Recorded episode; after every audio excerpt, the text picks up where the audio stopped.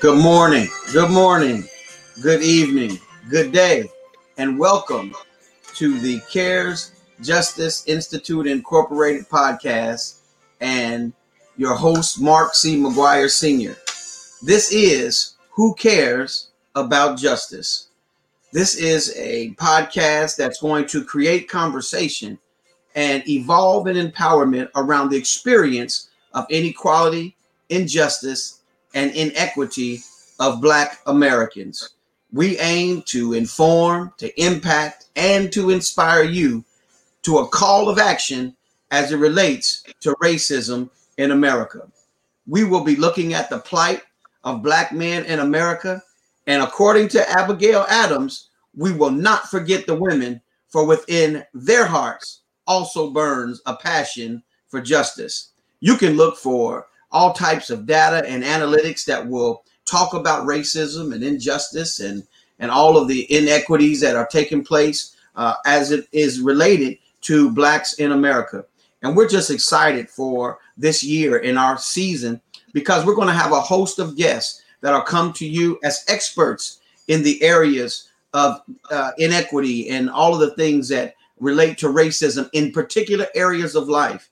And so we're excited that uh, we have this opportunity to come to you. We are excited that uh, you'll be listening in and, and actually watching in uh, as the months go on. We'll have student activity. Uh, it's going to be great.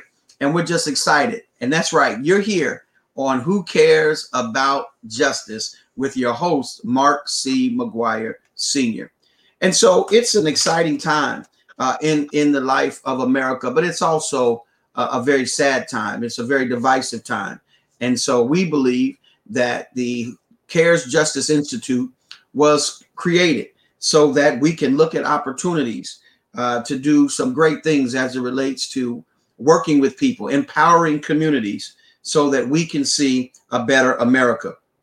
Uh, so often we find ourselves in these types of dilemmas and, and these types of predicaments in the country and we just sit back. We wish something was done.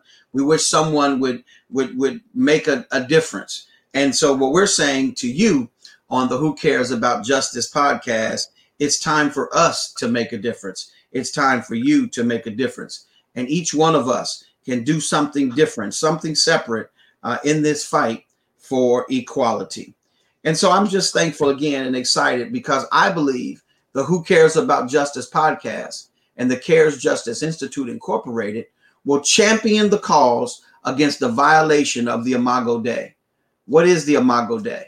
The Imago Dei is the image of God in every human being, every man, woman, boy, or girl. There is the Imago Dei. There's something that has been placed in them to make an impact and a difference in our world.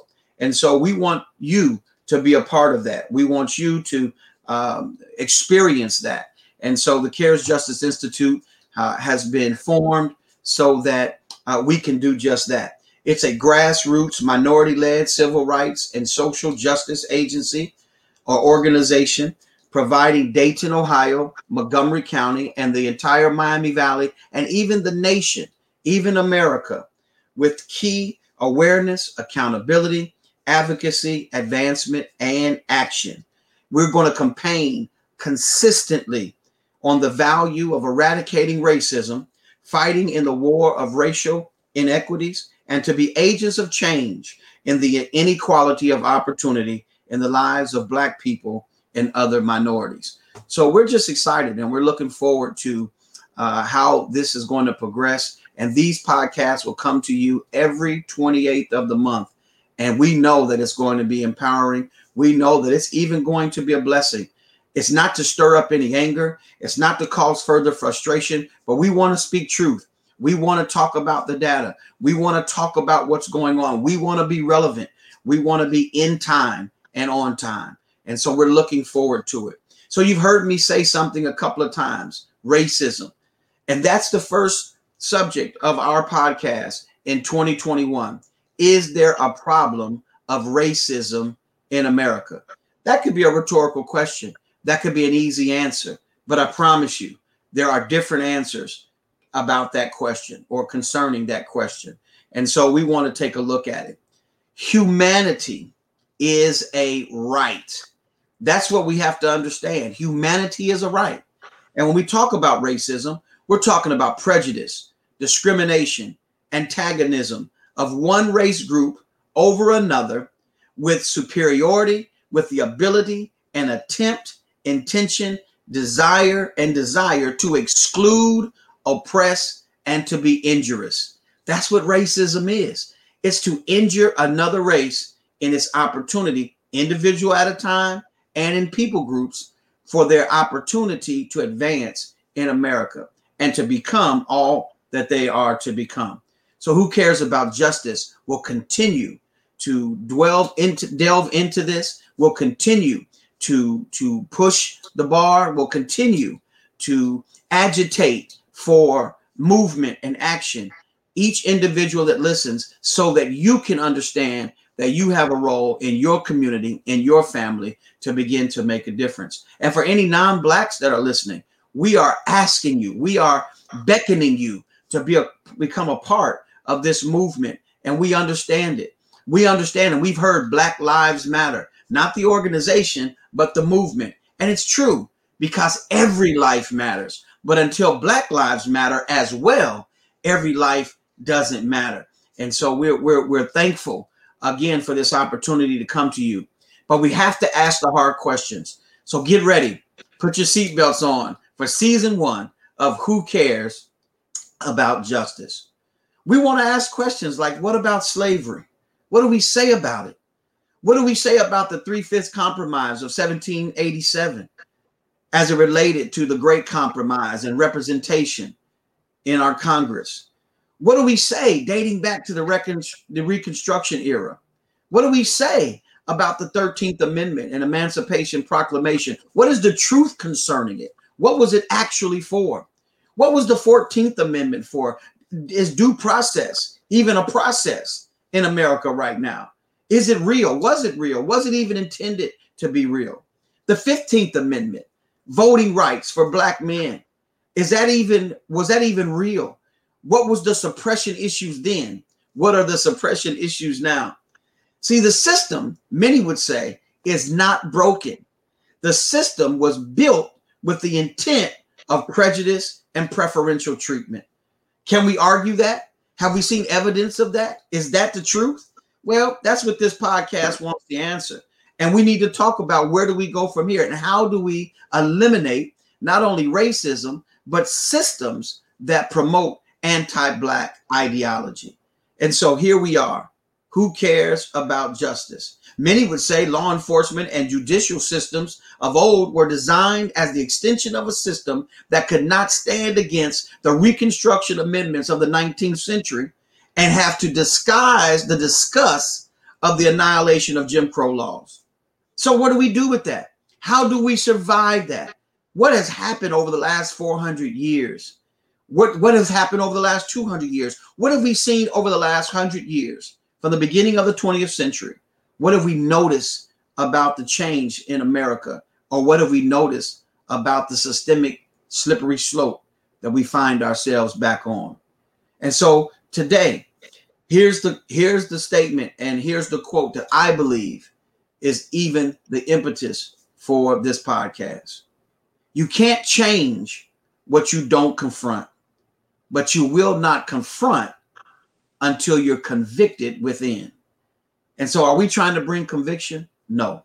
We're trying to bring information and we're trying to be impactful and we want to inspire.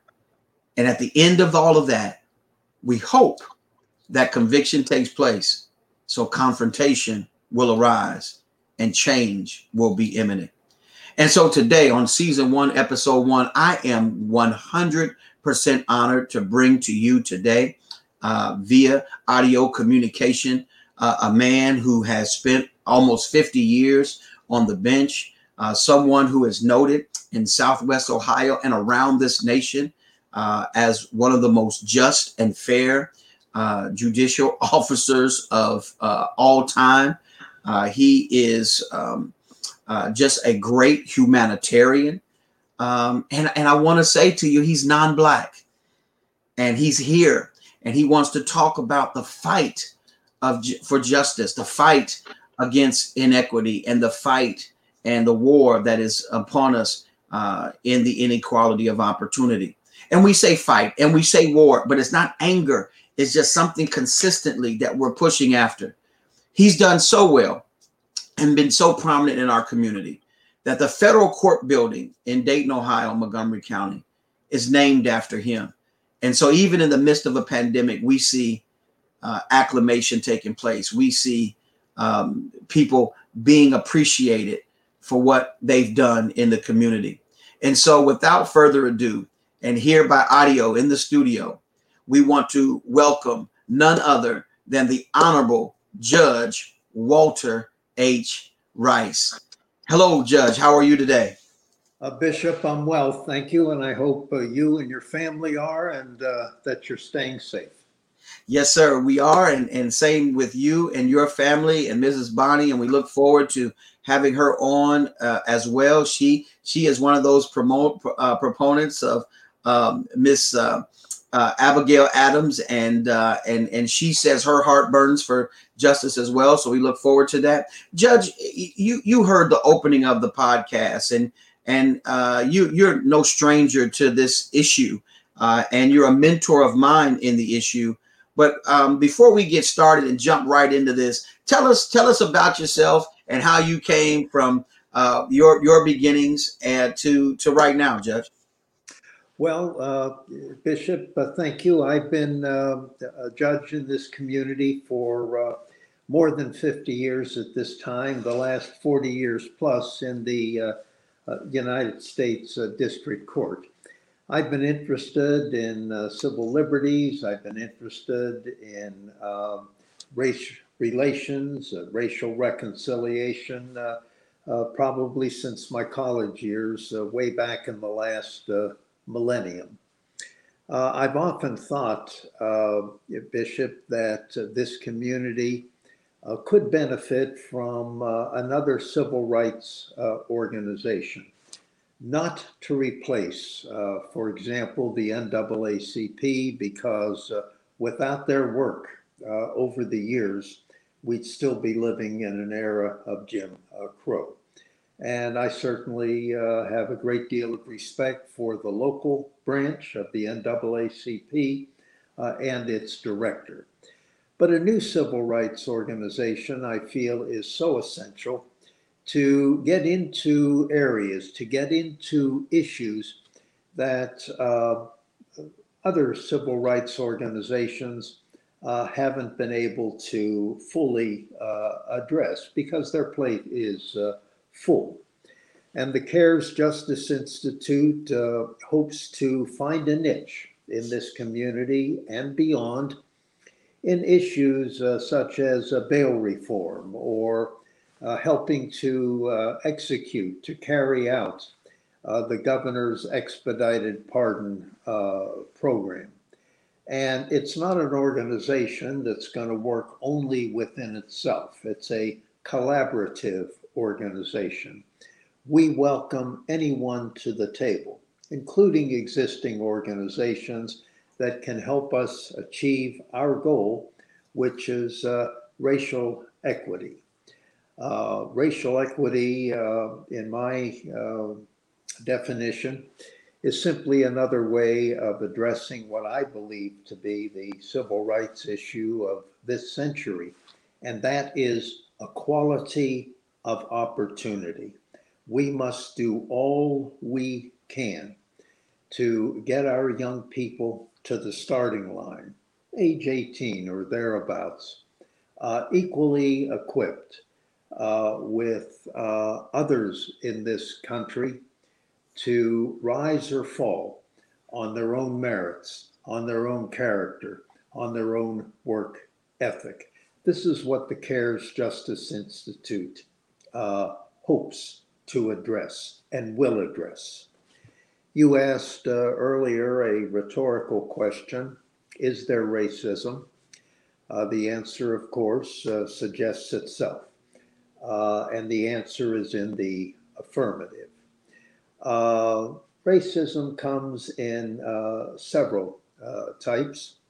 One is overt racism, of the kind that uh, we saw in this country for hundreds of years um, and as practiced in the uh, Jim Crow uh, era.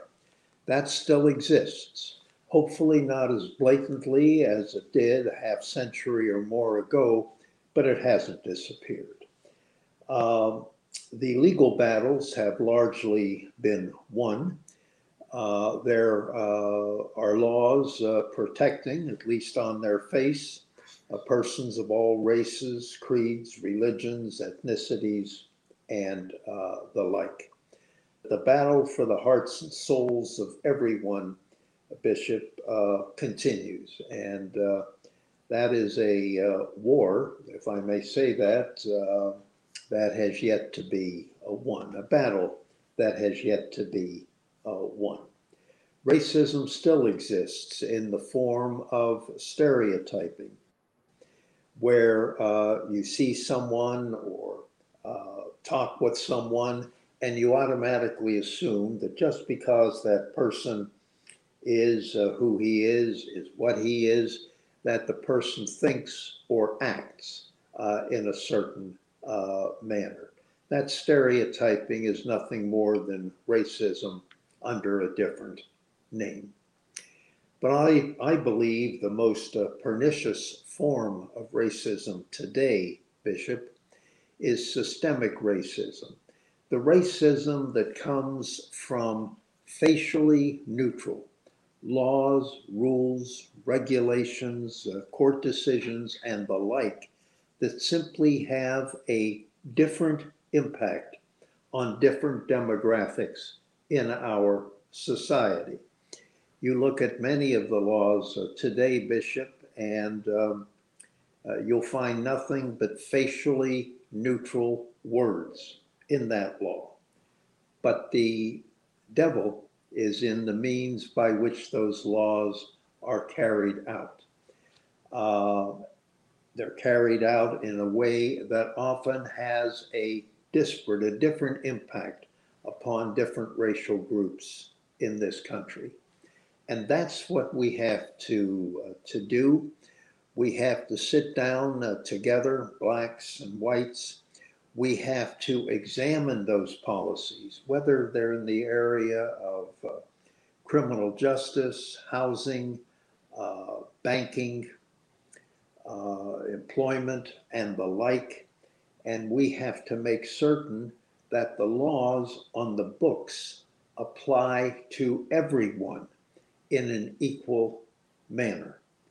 Uh, everyone should not only have laws uh, that uh, guarantee their rights, but they must be the beneficiary of the execution of those laws, the carrying out of those laws that give them the equal rights which the laws uh, promise. So that's what I hope to work on as long as uh, I have breath uh, left, and that is to make certain that facially neutral laws, policies, rules, and regulations apply equally to everyone in the manner in which they are carried out.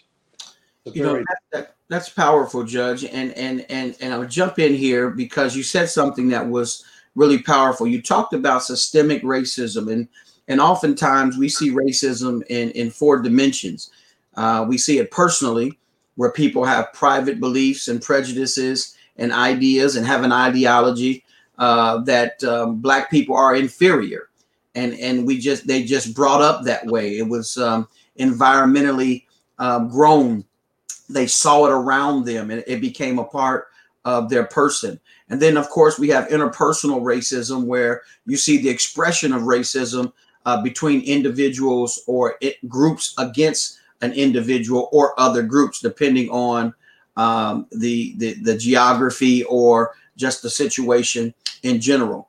And then finally, uh, we've got institutional and structural racism, which I believe you compressed in the in the phraseology of systemic racism, and um, where we see discriminatory treatment, where we see policies and practices within organizations and institutions, and ultimately we see systems of public policies and institutional practices that make it normal to perpetuate racial group inequality. And so uh, you you said that eloquently, and and we appreciate that, and and and uh, it's something that has to be addressed without question. Now, let me ask you a question, Judge. Um, uh, we uh, there's a terminology that's out there that we've heard uh, over, especially the last year, uh, probably more than I've ever heard it before, uh, and it's a term. Well, one term is an anti-black ideology, but the term is white supremacy.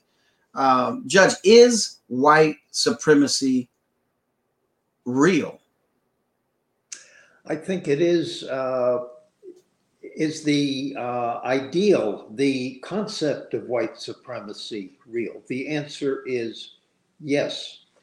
Uh, white supremacy has been with us since this country was uh, founded and even before the uh, drafting of the Constitution. It's simply a belief, and it exists, Bishop, everywhere, not just in America. It's the belief that the white race is superior to all others, that the white race should uh, control uh, a country's economy, uh, society, and that other races are simply uh, inferior. Uh, that includes in uh, this country blacks, members of minority religions, and the like. In every country, the dominant demographic group considers itself uh, superior to uh, to others. So white supremacy exists in the sense that it's a concept that many people, many people believe. Uh, but the myth of white supremacy is just that it's a myth. The white race has accomplished a lot, but it is in no way superior uh, to any other race uh, that is part of uh, American society. It is no way superior uh, to any other group. And, and I think I think one of the problems when we talk about uh, white supremacy is that, like anything else, we have overt white supremacy and covert white supremacy. And when we when we normally have spoken about white supremacy, we went to the top of, of the um, the pyramid and we began to talk about lynching and hate crimes and something violent and the KKK. And so if the KKK isn't involved, then we we have this mindset that white supremacy in situations did not exist. Uh, if if there was no killing, uh, if there were no racial slurs, if the N word wasn't being used, uh, then we we determined that there was no white supremacy.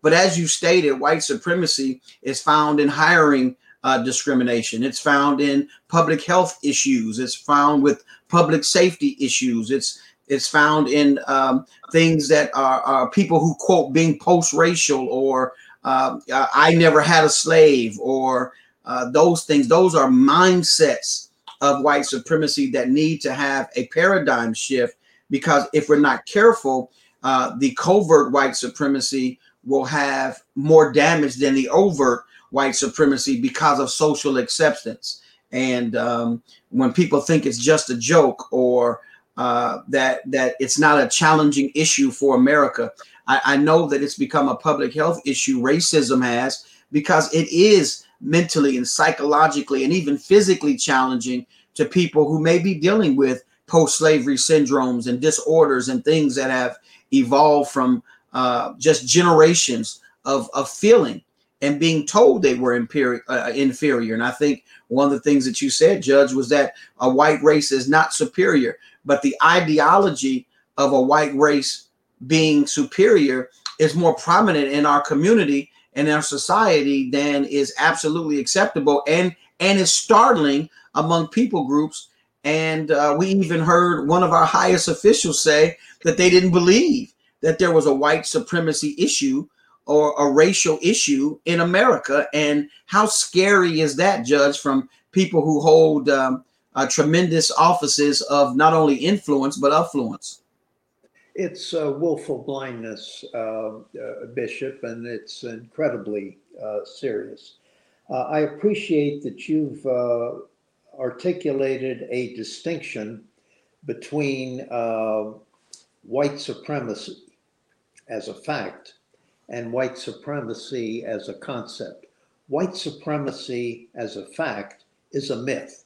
No one race is superior to another.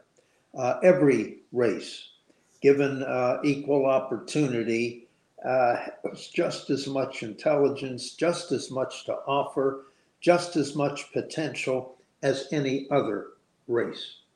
Uh, I want to make that absolutely clear. But the concept of white supremacy that uh, exists in uh, many people's minds, not everyone by a long shot, but in many people's minds, is the demon that uh, we must not only identify and acknowledge, but uh, eradicate. And, you know, and you said something earlier about profiling, and of course, we know there's a mass incarceration issue and uh, the school to prison pipeline. We know that uh, even curriculums have been uh, deemed as Eurocentric and and and they're uh, being obviously exclusive of heritage and uh, and and pride that that should be built in each each of our children. Uh, even even from the standpoint of that people of color uh, need to teach uh, a non-black how to treat us or how to treat a black person as if it's a foreign situation to humanity and and so we see these things going on on a on a consistent basis and and we've got to we've got to figure out how to uh, get beyond uh, this um, victim narrative that's that's on the opposite end. It's almost like uh, people of that um, that are non-black are feeling victimized because they have to show uh, humanitarian uh, love or what would be normal for them uh, to someone of color. And so I, am ex- excited about this opportunity uh, to be the executive director of the CARES Justice Institute while you're the board president and begin to work together and not only show racial reconciliation and, and an ability to synergize and collaborate together in this fight, but to be able to bring in not only uh, experts and expertise, but also resources that will help us not not just fight it, but actually uh, put people to work and and hire people uh, of all races who are who are passionate about making a difference and giving training and informing through educational pieces that um, would be able to uh, help people cross that line of of covert white supremacy and uh, and what I call I call it accidental racism. Because there's some people I went to private school there's some people who are born with an ideology that in their minds they never knew was wrong and then once they are enlightened and illuminated that it is a prejudice be, that's equipped with power, then they realize that there is a suppression that's taking place, an oppression that's taking place that's not right, not fair, not just. And I believe some of those individuals are beginning to say, hey, I want to make a difference and I want to do something different. And so I'm looking forward to working with those individuals. You know, we have things like tone policing uh, or tone policing uh, those those things where policies and policing efforts are are done based on, and you mentioned it earlier, but based on skin tone. Uh, we have respectability politics. Uh, we have ways that the media mis or represents or misrepresents a people group.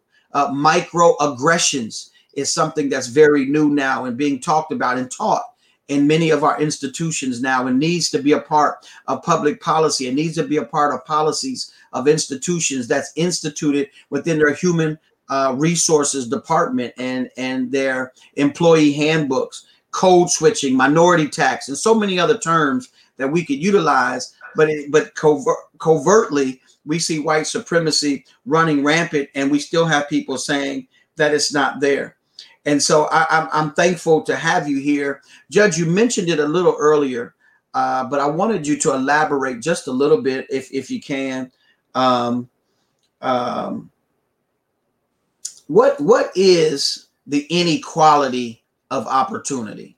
What is the inequality of opportunity? Bishop, uh, that's uh, an excellent question. May I park that question for a moment and address uh, some of the remarks you made in the last minute or two? Absolutely, absolutely. Uh, we are all products of our life's experiences. Um, there is, uh, we have learned um, uh, across a racial uh, divide, we've learned to work together, we've learned uh, to go to school together, we've learned uh, to um, uh, work and live in the same neighborhood together. What we haven't learned is how to understand each other. We simply don't understand each other's experiences uh, because we don't talk to each other except superficially or as a job uh, may uh, demand. Uh, I don't believe that uh, white people are inherently uh, racist. I think uh, most of us, and I am absolutely no better than anyone else. I, I want to make that clear. Most of us are absolutely clueless as to what it is to live the Black experience in this country. Uh, some of us may understand it intellectually, but never having experienced it, um, we simply are not aware enough of the ramifications of living the Black experience to understand it well enough to try to combat it. So there is, I think, an equal burden on both races. Uh, certainly, uh, the white population is the majority population in this country. It has an obligation, I believe, to eradicate uh, any uh, vestiges, any aspects of racism. But persons in the white demographic are not going to be successful unless they develop an understanding of what it is to live uh, every day as a minority in this country. I can't think of anything worse uh, if I were an African American than, ha- than having to explain to white people what it's like to be a minority in America. Yet those experiences have to be shared. Um, I, let me put it in this fashion. I'm a firm believer in interracial dialogues where I will share my experience with my Black colleagues. They will share their experiences with me. That will heighten my understanding, not just in the head, but in my heart and soul, as to what they have experienced in their life that constitutes the racism we know exists. And based on that, based on their sharing of experiences, our sharing of experiences, we can resolve many, many of these issues that exist uh, today. If you and I are sitting down to try to resolve a community problem, I'll very quickly know where you're coming from. You'll tell me. But what I won't understand unless we get to know each other a little better or are more comfortable in each other's presence is why you're coming from that position. You're coming from that position because of your life's experiences, what you've experienced, seen, uh, and the like. And unless I know those experiences, Bishop, and unless you know mine, we can't know where each other is coming from. And mutually beneficial policy changes may well be beyond our ability to craft. Uh, what is equality of opportunity? It simply means this it means we must do to the extent possible to level the playing field. There is absolutely no reason to countenance, to uh, accept the fact that uh, my grandson, for example, and uh, a poor uh, minority uh, child uh, should have different opportunities in life. We must attack, not attack, I hate to use that word. We must confront, we must work with uh, entities uh, that uh, educate our children. Uh, we must work with uh, uh, financial institutions, with employers. We must do all we can to bring that poor child, that poor child, um, up to the starting line at the same time as my grandson, equally prepared to rise or fall on our on their own merits, uh, character, and work ethic. That's what's meant by equality of opportunity, and it has to be distinguished from equality of results. Really, what we want to do is remove the barriers or lessen the barriers that uh, a minority child living in a poor socioeconomic environment faces and uh, give that young person an equal opportunity to live a productive, uh, satisfying, and contributing uh, life. I've rambled, but I hope I've finally gotten around to your question. No, that that was great because I think what you talked about uh, in, in, the beginning of your answer uh, is something that we have adopted as a tagline. That conversation is the impetus to relation relationships, and relationships should cultivate action and power. And so I, I think it's important that we talk. And I know one of the initiatives of the CARES Justice Institute is to have these talking circles, is to have these talking, uh, these table talks where we bring individuals of diverse backgrounds together, uh, non-black, black men, women, um, and other minorities and other ethnicities that we can have those conversations. And it's just conversation, uh, finding out how we were raised and what our ideas and what our goals and, and, and what our value system look like uh, from one ethnicity, one person, uh, one people group to another. And I think you're right. It creates a heart uh, because I, I care for people when I know people. And so it gives us an opportunity to know one another. And then when you talk about the, the equality or the inequality of opportunity, uh, you're absolutely right that there has to be a, a playing field that is that is given to each individual where they can start again or start uh, toward a productive and viable life and lifestyle. And I think oftentimes we don't see that, especially in the educational arena. So I'm looking forward to the podcast in the future where we'll bring on some education experts, where we'll bring on some men and women who have um, been in the halls of academia and, and beginning to make a difference uh, to to kind of dispel some of the disparity and and and and, and maybe dispel the myth that blacks or other minorities can't function or prevail in those areas and that is just not a token few but given the right opportunity given the right resources uh, there, there could be um, you know just as much prominence uh, in in in the minority uh, percentage wise per capita in the minority of America as it is in the majority of America. So no, thank you. You uh, there is no rambling on the podcast. You everything that's said uh, needs to be said, and I'm very thankful.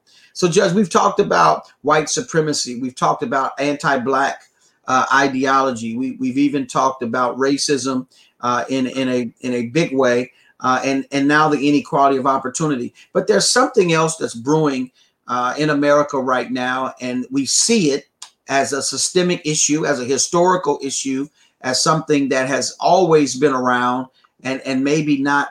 Um, looked at specifically when we talked about racism there were two words that was there it was not only power but it was privilege and so uh, in america there's something called white privilege and and oftentimes white privilege is is the uh, the springboard uh, that that comes from supremacy, that comes from racism or vice versa. It is the expression of it.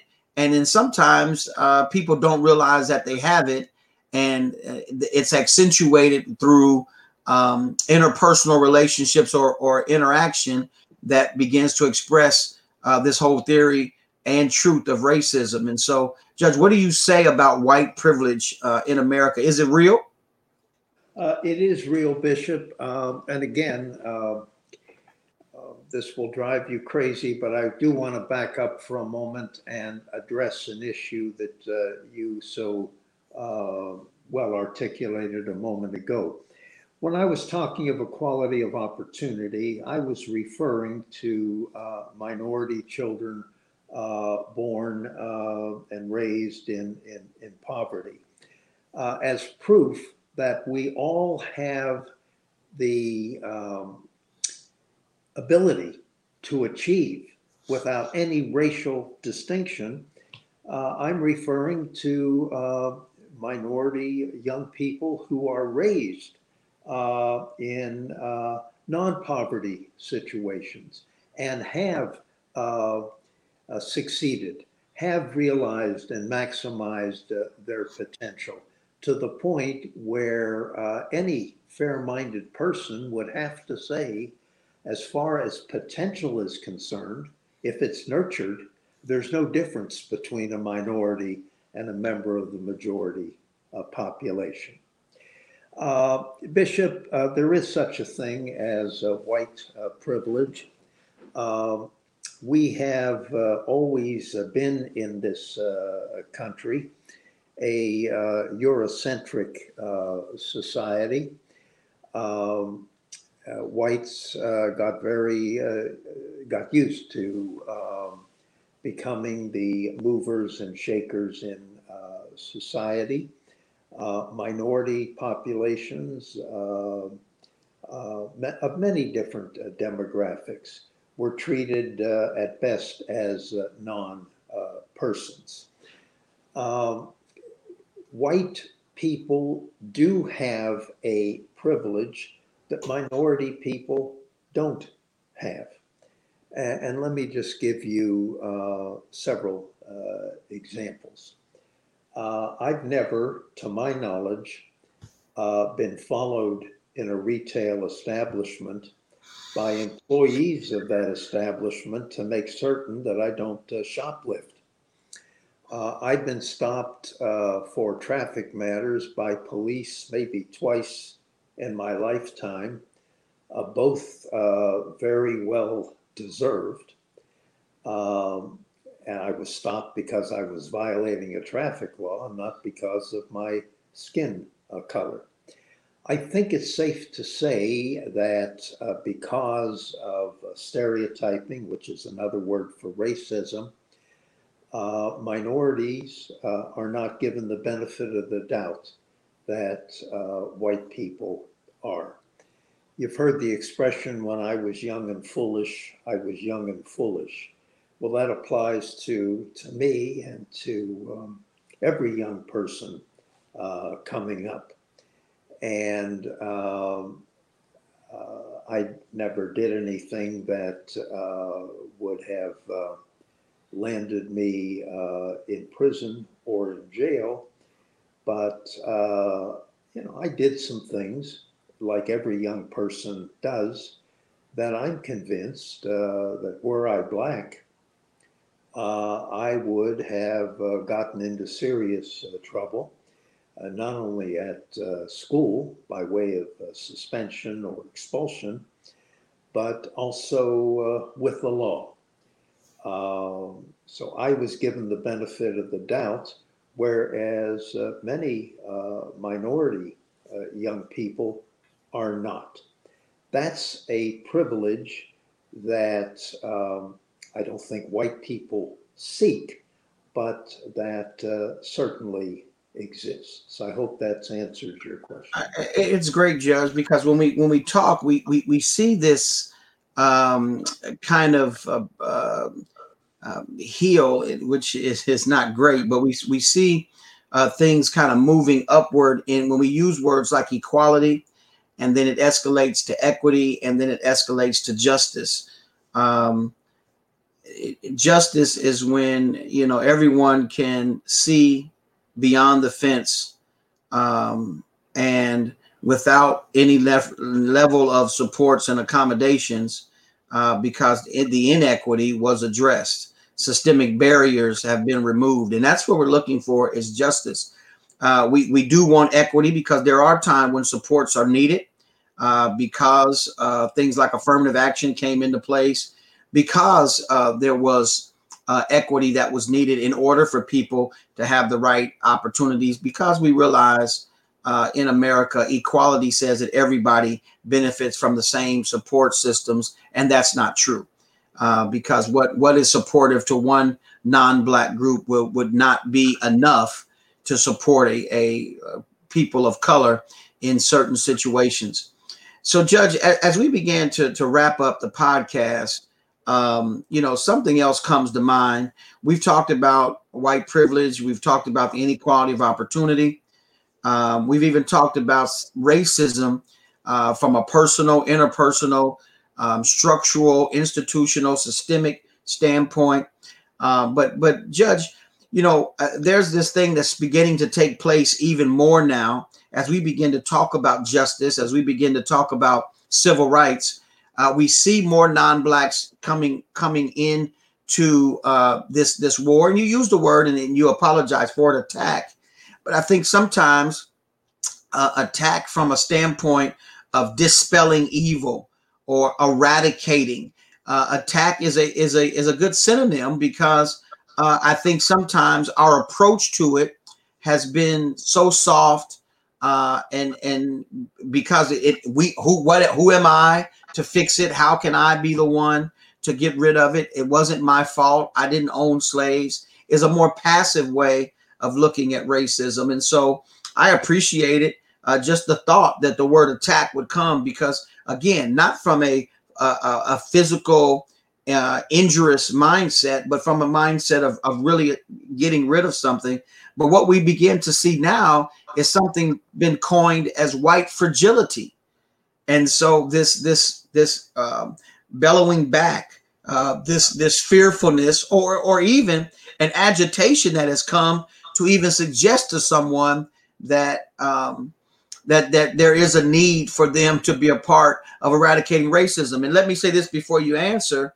Uh, I think one of the reasons, and I believe what uh, what Daniel Hill says in the group out of out of um, Chicago, is that oftentimes non-black Americans believe already that they understand, or what the buzzword is, that they are woke to racism and white supremacy, so they don't feel it's necessary to either understand it more, get a greater level of comprehension, become more involved in the eradication of racism and or uh, learn the experiences of blacks in america because they feel like they have a good grip on it and it doesn't relate to them. And i think that is one of the first dangers of white fragility is me believing as a non-black that i understand it it's not my problem and it's not as bad as i think it is uh, Bishop, uh, white fragility exists. Uh, there are very few topics that people, let me put it this way. Among the topics that people would rather not discuss is racism, particularly in the white uh, community. Uh, white fragility arises because, uh, again, my premise that most white people aren't uh, racist, they're simply unaware or clueless. People who think that they are persons of goodwill and uh, may well be people who truly feel that they're not racist, uh, feel they're attacked uh, if there's even an inference that they might be other than what they uh, presume themselves uh, to be. And uh, I understand that. Uh, nothing is worse than being accused of being something that you honestly and sincerely feel that you're not. So uh, I, I think we have to lower the dialogue a bit rather than just uh, assuming. And like I say, solving these problems, racial reconciliation, Bishop, is a two way street. I think we have to lower the rhetoric rather than approaching a community issue or even a, a, an interpersonal issue between uh, a few uh, people, rather than uh, elevating our language uh, to uh, you're a racist, uh, no, I'm not, I'm shutting down and walking away from this conversation. I think we have to frame our dialogue in terms of you may not understand uh, my perspective. You may not understand how uh, redlining affects uh, my community. Let me share with you some personal experiences. Uh, do you understand? Do you have a better appreciation now of what a minority goes through? And I think that approach, Bishop, uh, will accomplish miracles. Because if I understand how a minority perceives a particular issue, I may not agree with that perspective, but I can at least address it in my uh, attempts to resolve uh, that uh, issue, uh, to try to change the policies, the rules, the regulations, and the like in such a way that I will address that perspective uh, and satisfy uh, both of us at the table, black and white that we're on the road toward a mutually satisfactory uh, solution. Again, I hope that's as clear as I want to make it. Well, that's that is that is great, Judge. And um, uh, the last thing that we well, I'm not going to say the last thing, but what what we want to kind of uh, leave out with, you know, um, over the the last few months uh, and during the pandemic, and and I'm not sure if it's just because of social media or the media in general, but it seems like every month we we see an unarmed uh, black man being killed, and uh, just on January the 10th in Killeen, Texas, and no pun intended, uh, another black man was killed. Um, we we we recognize that um, he also had some mental health issues, and mental health professionals were out uh, at his residence uh, the day before and um, spoke with him. And so uh, Patrick Warren Sr. Uh, was killed on January the 10th, unarmed, and someone who was dealing with mental health issues, uh, who in no way could have harmed the police officer uh, Ronaldo uh, Contreras, I believe, uh, that shot him. And once again, we have a law enforcement officer uh, who is on paid leave while this is being investigated. And in many cases, even if he is fired, is able to be rehired or hired by another uh, police agency in a different county or different city. And, you know, judge from a um, criminal justice standpoint, uh, when it deals with law enforcement, profiling, police brutality, uh, there there has to be some reform. And I know that you you can't necessarily say at this point uh, what should happen or what has to happen. And, and in many cases, we don't have enough, or in, in most cases, we don't have all the facts, especially in the beginning, uh, with the lack of um, access to body cams, with uh, the lack of information from uh, lieutenants, sergeants, and captains from those uh, departments, a, a, lack of information being conveyed from mayors and and those that uh, have the ability to make a difference uh, until later. And, and in many cases, families are kind of paid off or they monetize justice and connect it to commerce and, and, and give them money almost as like a payoff uh, for uh, the death. And but the payoff is through taxpayer money. Uh, it's it's not it's not affecting per se uh, the individuals that committed the crime in any way. And and judge, what what what do we say, and and how do we feel, and and you know, um, you know, there's so many questions. You can't answer them all, and I'm and I'm talking uh, just kind of out of out of just thought processes. And and I guess just cognitively, just things are running through my mind because I, I look at a protest again black lives matter not the organization but the movement and and the and the mantra and the the cry of black lives matter in the streets of new york uh, and they're beaten uh, in in washington d.c uh, the capitol's protected in in minneapolis minnesota and and many were beaten there and thousands upon thousands taken to jail as an outcry because of an outcry for an absolute injustice. And then I look at the storming of the Capitol building, and it didn't seem like there was any security available, uh, that they could not contain uh, people sitting at desks of officials of our country who make decisions for our country, the person in the third position uh, as POTUS in our country and and and and people have violated those spaces. And um, they, they were not beaten. They they were not they were there were no dogs. There were no fire hoses. Uh, they walked out with documents. They walked right back out of the building. They climbed walls. And, and, and that's just in america.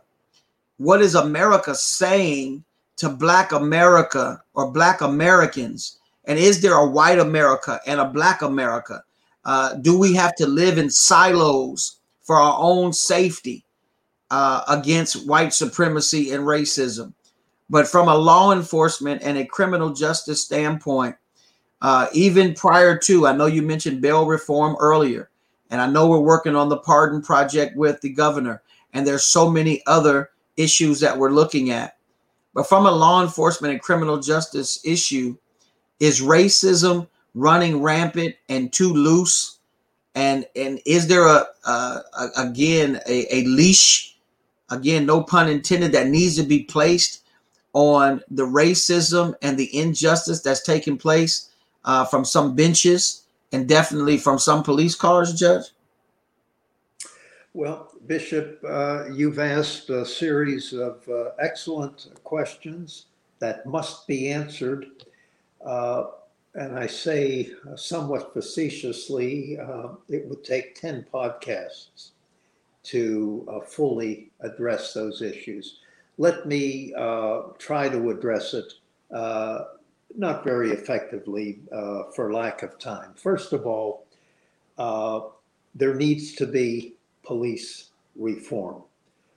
police have to fully understand, and the community has to demand that uh, there are situations where lethal force may be necessary, but in the majority of cases, it's neither necessary nor legally uh, proper.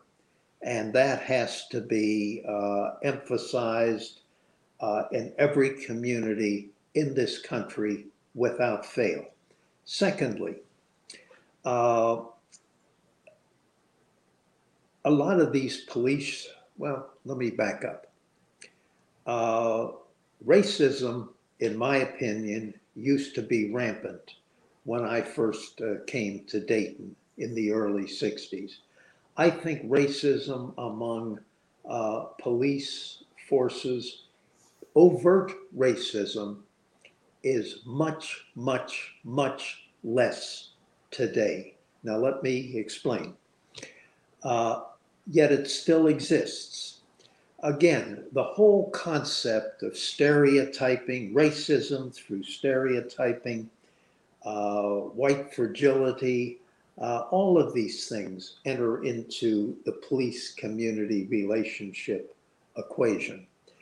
Uh, first of all, there is no excuse whatsoever, whatsoever for shooting an unarmed person walking away from you, whether he be black, white, or brown. There's no excuse for that person uh, being shot. None. None, in my opinion. But police are under an inordinate amount of stress every day. We can sit back and Monday morning quarterback as to what they should have done or should not have done. They have to make decisions on the spur of the moment. And here's what I'm talking about, uh, Bishop, for this last hour. A white person might have been given the benefit of the doubt in a police, a community member confrontation. A black person is far less likely to be given the benefit of the doubt, far more likely to be perceived as dangerous, far more likely to have believed that that person has committed a crime whereas the white person would have been given sufficient benefit of the doubt to have uh, allowed the police to defuse the situation. That is a form of racism. When I said racism is not as prevalent as it was, I meant the overt type that existed uh, in the 50s and, and 60s again, I'd like to spend more time on this because it's critical. But yes, there is a form of racism in these police community confrontations, not of the overt type, but of the stereotyping type. That person I am confronting as a white police officer, that minority is perceived by me without any real evidence other than the color of his skin to be uh, more dangerous than a white uh, person. Now, what I've just said is going to uh, uh, bring about a lot of uh, controversy for those who hear these words, but I firmly believe that. The solution, the solution is meaningful dialogue between the community and the police uh, and fire uh, officials. Um, we've tried that in the past. It's been very, uh, it's been less than uh, successful. But again, if I, you know, years ago, you've, uh, Bishop, I'm, I'm talking in cliches now but years ago, when you and I were young, uh, police, you know, walked the beat in neighborhoods. They knew people. They knew that black people uh, had the same uh, wants, desires, fears, anxieties, loves, respect uh, as a white person. But now, now they drive by in a squad car uh, with usually another white uh, police officer. They don't know the neighbors. They see two black people congregating in front of a store and they automatically add two and two and get five because they don't know the community. And again, uh, this may be simplistic, but if we get to know each other, Bishop, uh, there'll be far, I don't mean if I get to know Mark McGuire, but if I get to know more uh, persons of a different demographic, a different race, then um, there'll be far less stereotyping, far less of these inexplicable situations. Um, I, I, I have two more things I'd like to mention, Bishop, Yes. if your patience will allow it. Yes, sir. Please, and then we'll. This is a great wrap up, and and you're right. We are going to come back and probably have a a special uh, edition as we talk about police reform and law enforcement and some of those things in the criminal justice system. Because you're right, it could take a while to address them, but I think there's some pointed things that need to be said. So please uh, uh, let us have those points and and uh, and and we'll wrap up. But uh, thank you for your patience and being with us today. Well, I'm happy uh, to have been uh, able to dialogue with you and to kick off a series of what I consider will be very, very valuable uh, podcasts uh, for the uh, community. Um, I just want to say, uh, Bishop, that uh, in spite of all we've discussed, I am far more optimistic today than I was a year or so ago. Um, a year or so ago, I might have told you that um, the civil rights issues of today, when they were discussed, they were discussed with an air of hopelessness. That unlike the 1960s, and I may be one of the few people alive who remember that decade, but unlike the 1960s, where we honestly thought we could change the human condition, where we honestly thought we could bring people uh, together. Uh, once the civil rights decade of the 60s uh, came to an end, for a long period of time, Bishop, 30, 40 years, uh, an air of hopelessness, I think, pervaded uh, the white and the black community as to whether anything could be accomplished. I think Obama's uh, election uh, gave us a momentary period of hope, but uh, I think the hopelessness took over uh, soon afterwards. But out of every crisis comes an opportunity.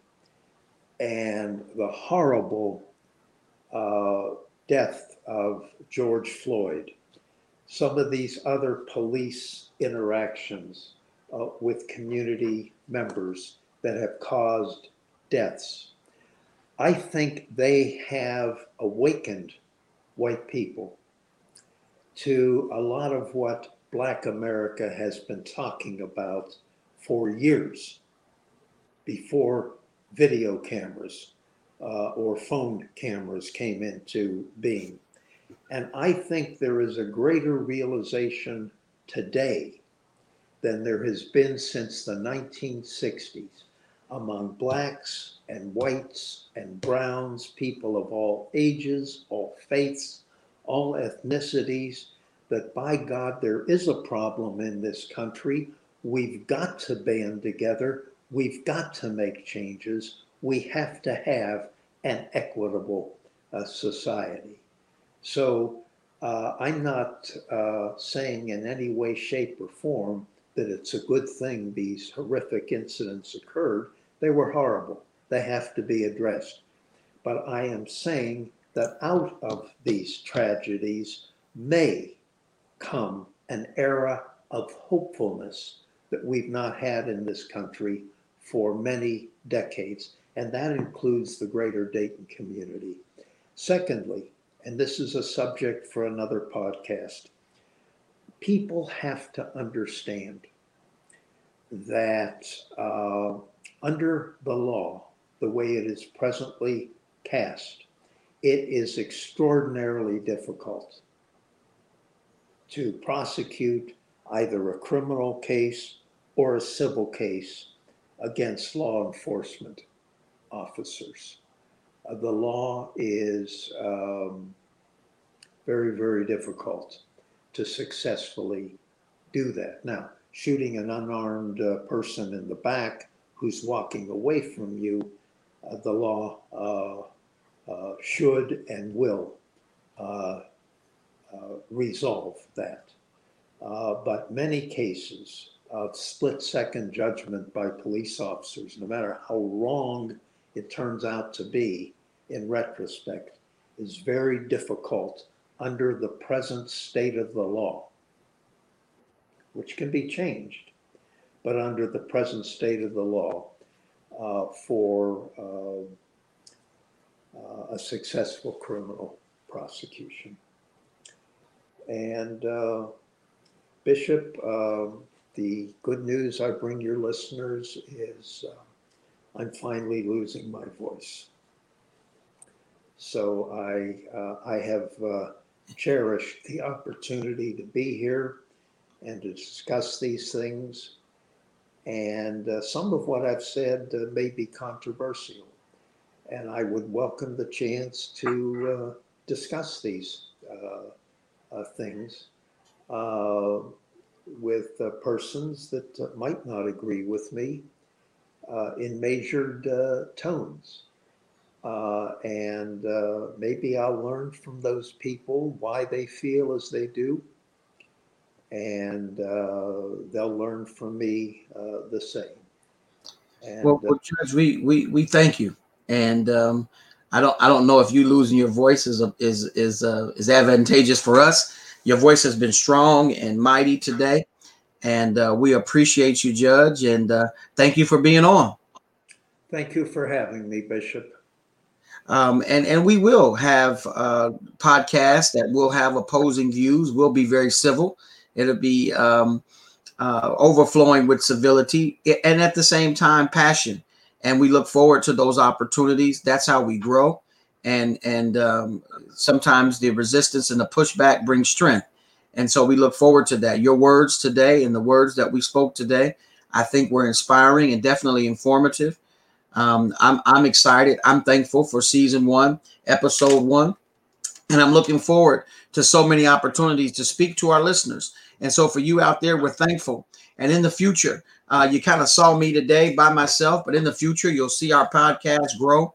You'll you'll look and and recognize that uh, we're also on a broadcast, and you'll be able to participate live in some of those sessions. Uh, we'll have students on, and again, the experts will be here and we're looking forward to doing it. Season one, episode one had an expert, someone who's been around on the bench over 50 years, and uh, being able to see all walks of life, being able to experience so many different things, and being able today to share that experience and um, those opportunities to observe life uh, through the lenses of a non-black, but recognizing the in- the inequities, the inequalities, and in some cases just straight injustices that have taken place in America, uh, and especially around the Dayton, Ohio, Montgomery County area. But we are so thankful to have you on today. And I want to leave you with these words Removing racist structures and cultures is not the responsibility of Black people or other minorities growing up in communities that have historically been marginalized. Those who are non Black must listen to the lived experiences and voices of those individuals willing to share their plight. But it is not the job of the victimized and the oppressed to dismantle the forces that have ma- marginalized them and or their communities. Rather, dismantling racism is the responsibility of all non-black people in their own homes, in their fa- with their families, on their jobs, in their places of worship, and of course, in their communities and marketplaces. In our lifetime, racism may not be eradicated, but we certainly believe it can no longer be tolerated. This has been the Who Cares About Justice broadcast and podcast with your host, Mark C. McGuire Sr. Today, season one, episode one, we had a very, very special guest, the Honorable Judge Walter H. Rice. We're very thankful for your time. We're looking forward to interacting with you. We're looking forward to making a change. We're looking forward to the conversation, the relationship, the power, and the action. So until next time, again, this has been the Who Cares About Justice broadcast and podcast with your host, Mark C. McGuire Sr. And so we say to you, God bless and peace be still.